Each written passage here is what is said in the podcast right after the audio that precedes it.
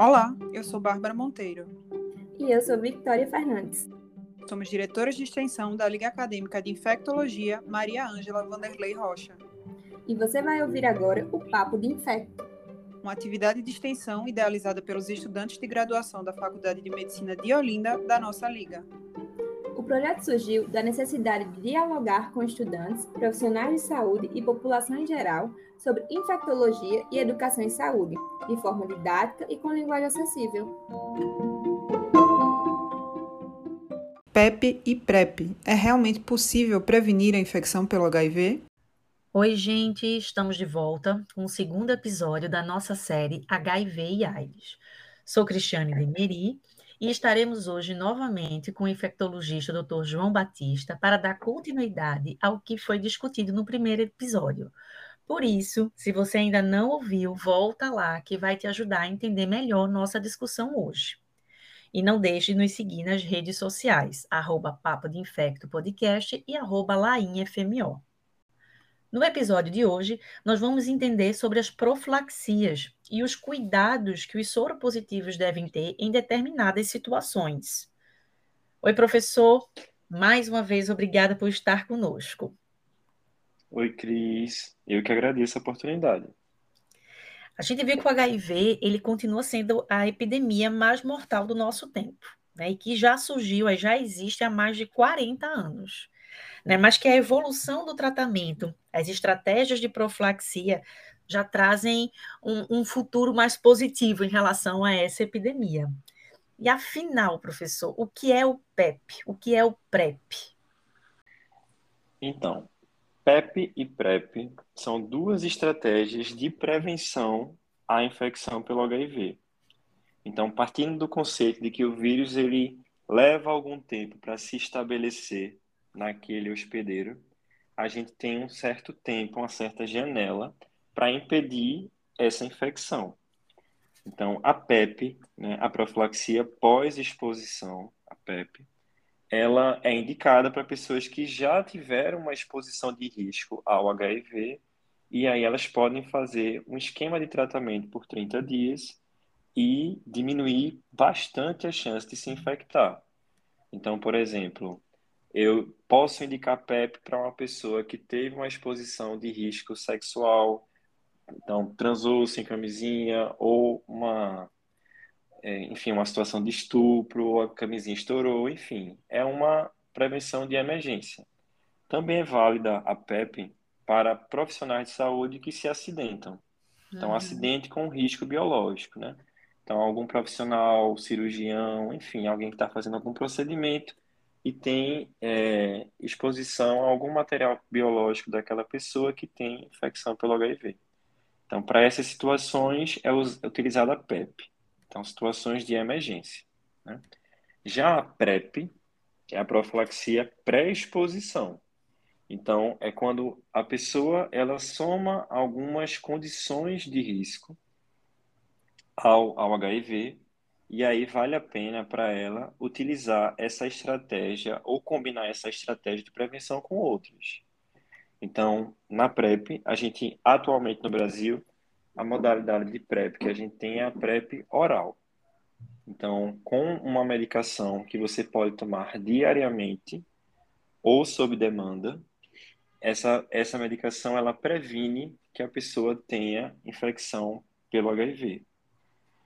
Então, no caso, essa PrEP poderia, assim, o parceiro de uma pessoa soropositiva seria uma indicação para o uso da PrEP? Isso, é um exemplo de indicação de uso de PrEP. Então, falando um pouquinho das indicações, pelo programa brasileiro, né, a atenção é dada para algumas populações-chave, que são algumas populações que reúnem condições de vulnerabilidade que justifica a PrEP por serem exposições de maior risco de contaminação pelo HIV. Uhum. Então, você já citou casais sorodiferentes, é uma situação de indicação de PrEP, certo? Especialmente quando a pessoa soropositiva não está em tratamento. Homens gays e homens que fazem sexo com homens, tendo em vista que nessa população existe uma incidência aumentada de infecção pelo HIV. Pessoas trans, trabalhadores do sexo. Então, isso são exemplos de populações chaves que têm indicação de PrEP pelo programa brasileiro. E, assim, é importante também avaliar as situações de risco, né? Uhum. Então, pessoas que frequentemente deixam de usar camisinha, pessoas que se relacionam com alguém que tem HIV e essa pessoa não está em tratamento, né? Pessoas que fizeram uso repetido de PEP, então, pessoas que foram ao serviço de saúde mais de uma vez, atrás dessa profilaxia de urgência, e pessoas que tiveram episódios frequentes de ISTs, independentemente de qual seja. Então, a avaliação é sempre de populações de interesse, né, populações-chave, e situações de maior risco. E quanto tempo depois que você começa essa profilaxia pré-exposição, você vai estar protegido? No caso, assim, de um companheiro, de um parceiro, que a sua parceira ela seria positiva. Então, assim, o parceiro precisa tomar para o resto da vida o PrEP, e depois de quanto tempo que inicia é que ele vai estar realmente protegido? Ou relativamente protegido, né? A gente admite que para pessoas que praticam relação anal, a proteção é atingida com 7 dias. Então, a gente fala de proteção, é o nível sérico da medicação, é um nível adequado, depois de quanto tempo a gente atinge, né? Esse seria o tempo necessário para a gente definir que a pessoa está protegida. Então, 7 dias para relação anal, 20 dias para relação vaginal, certo? Sim. E a indicação de PrEP, a gente tem que entender PrEP dentro de um contexto maior, que é o contexto de prevenção combinada. Então, a estratégia atual, enfatizada pelos principais órgãos de saúde no mundo, é de que a prevenção ao HIV, ela deve ser feita por combinação de métodos, e não dar ênfase num método único para todo mundo, padronizado para todo mundo, né?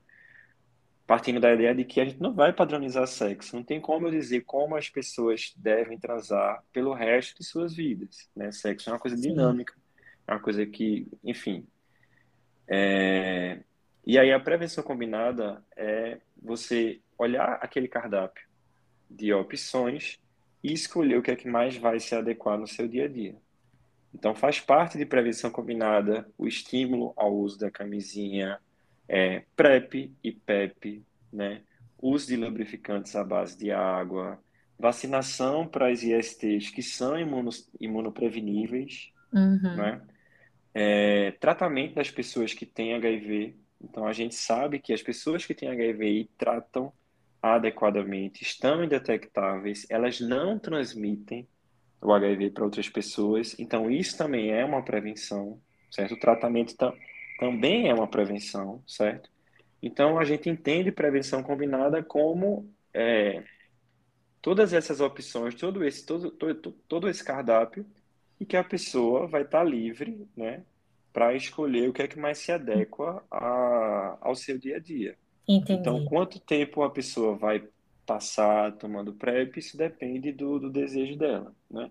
O programa de PrEP, a pessoa pode entrar e sair no momento que quiser. Claro que ela vai ser acompanhada. O ideal é que seja acompanhada por um médico ou outro profissional de saúde, né? A gente está vendo indicação de PrEP se expandindo para outros profissionais, e isso é muito bom.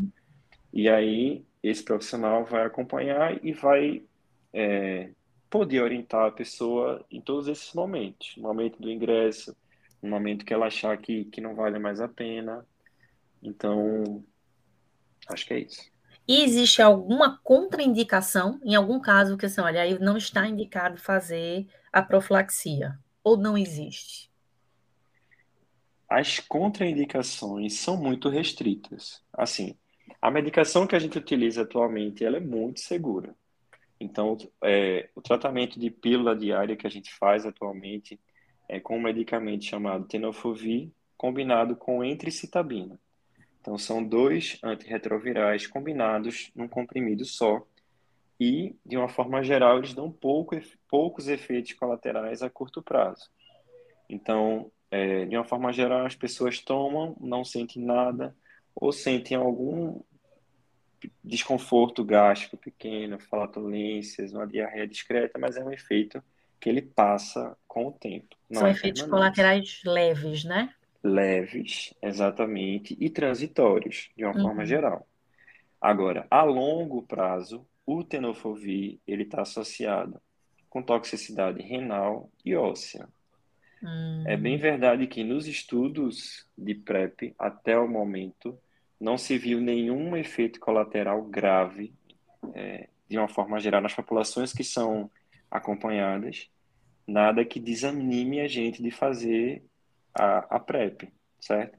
Mas, assim, em pessoas, por exemplo, que já têm uma insuficiência renal, não seria interessante começar. Sim. Em pessoas que têm histórico de fraturas patológicas, fraturas ósseas patológicas, também não é interessante começar. Talvez para essas pessoas seja interessante uma outra modalidade de PrEP, que é a PrEP injetável. Ainda não temos no Brasil, mas a perspectiva é que chegue em breve, né? Então, o cabotegravir é um inibidor de integrase, é uma medicação antirretroviral que tem uma formulação injetável e é possível, por estudos a gente já tem essa idade, que é possível também prevenir bem a infecção pelo HIV com a injeção bimensal do cabotegravir. Então, talvez para essas pessoas essa opção seja melhor. Certo? Perfeito. E também para as pessoas que não querem tomar medicação diariamente, enfim. Eu acho que o que a gente tem que dar às pessoas é a opção mesmo, para elas escolherem o que é melhor para si. Todas essas profilaxias também são disponibilizadas pelo SUS, não é isso? Exatamente. A PrEP é disponibilizada pelo SUS, mas se a pessoa quiser, ela também pode fazer acompanhamento com um infectologista particular. Sim. E pegar a medicação pelo SUS. Isso também é possível. Ah, tá, perfeito. E no caso de mulheres soropositivas que desejam engravidar, elas podem ter filhos saudáveis caso estejam, né, em tratamento, em profilaxia? Então, assim, pessoas que são soropositivas, elas devem estar em tratamento, não em profilaxia, na verdade. Sim, sim. Então, pessoas que... mulheres soropositivas podem tranquilamente terem filhos sem a infecção pelo HIV, né? Então, o primeiro passo é ela estar tratando a infecção e estar indetectável. Esse é o primeiro passo, é o mais importante, né? No momento ali do periparto, todo o cuidado, né, da via de parto ser adequada, e depois que a criança nasce, ela não vai ser amamentada e vai receber uma profilaxia oral também de infecção pelo HIV. Então, se todos esses cuidados são feitos de forma adequada, se a mulher é acompanhada, está indetectável e a criança também for bem acompanhada, a chance de transmissão é zero. Então, é bem possível, a gente deve ficar triste, na verdade, em ver transmissão vertical, porque isso é algo totalmente prevenível com as tecnologias que a gente tem hoje. Perfeito, professor. E no caso, a gente até discutiu um pouquinho sobre isso no nosso primeiro episódio, sobre o estigma, né, a respeito realmente da doença em si, né, da presença do vírus, da própria AIDS em si.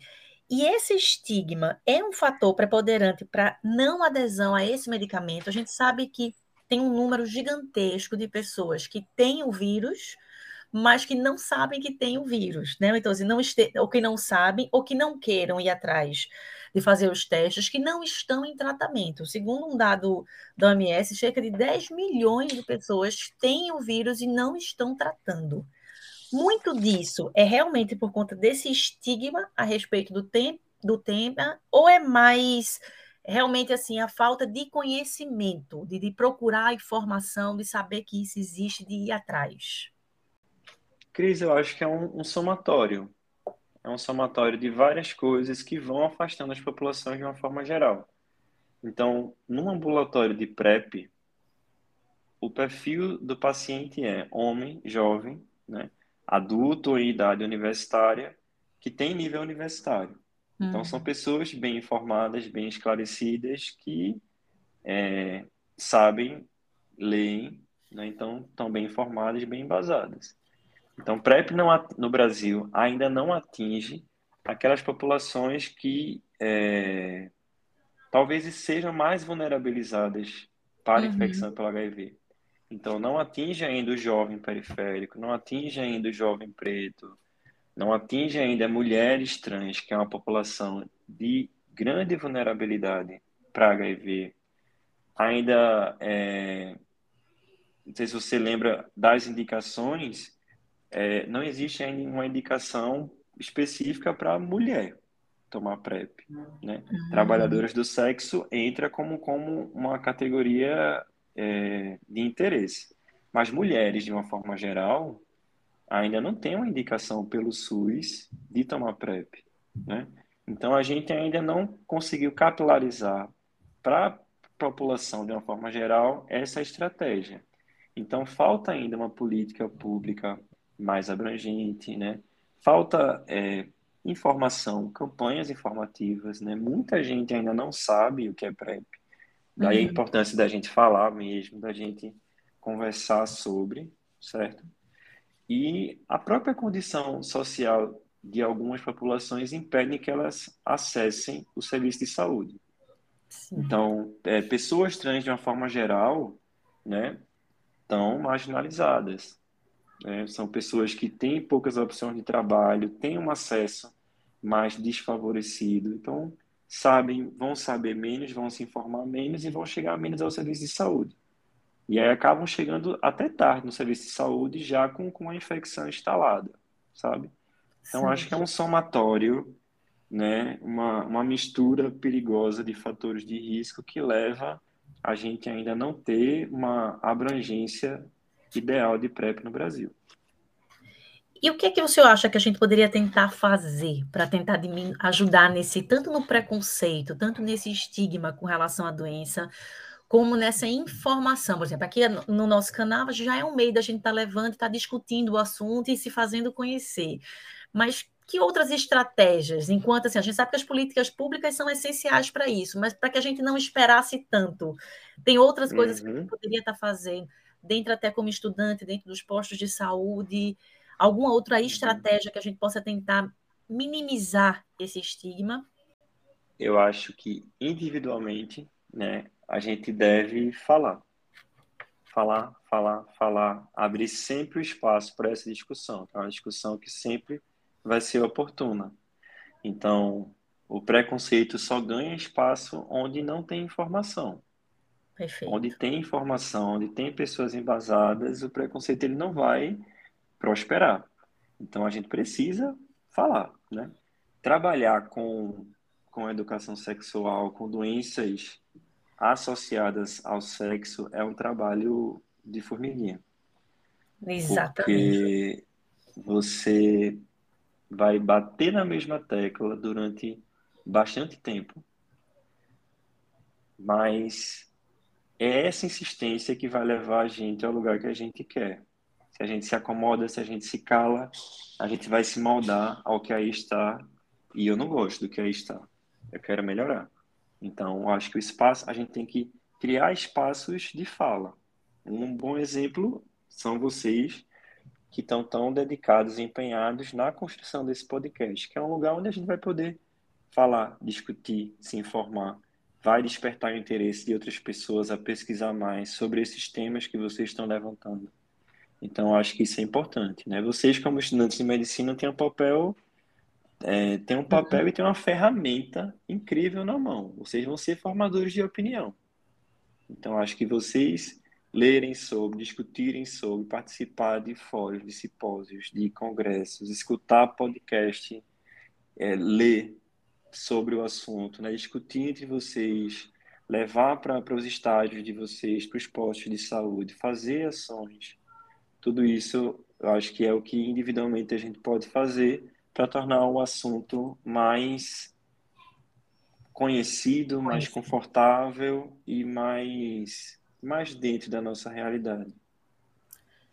Perfeito, professor. Muito, muito obrigada. Obrigada por essa discussão tão enriquecedora, por tantas informações, por tantos esclarecimentos. Foi muito bom ter participado, ter apresentado esse podcast.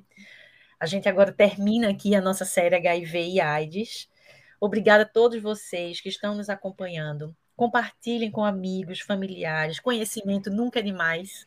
Como o próprio professor João Batista disse, o que a gente vai fazer, o que a gente pode fazer é exatamente levar o conhecimento, é tentar diminuir esse estigma da doença. Então, vamos espalhar esse conhecimento. Até a próxima série.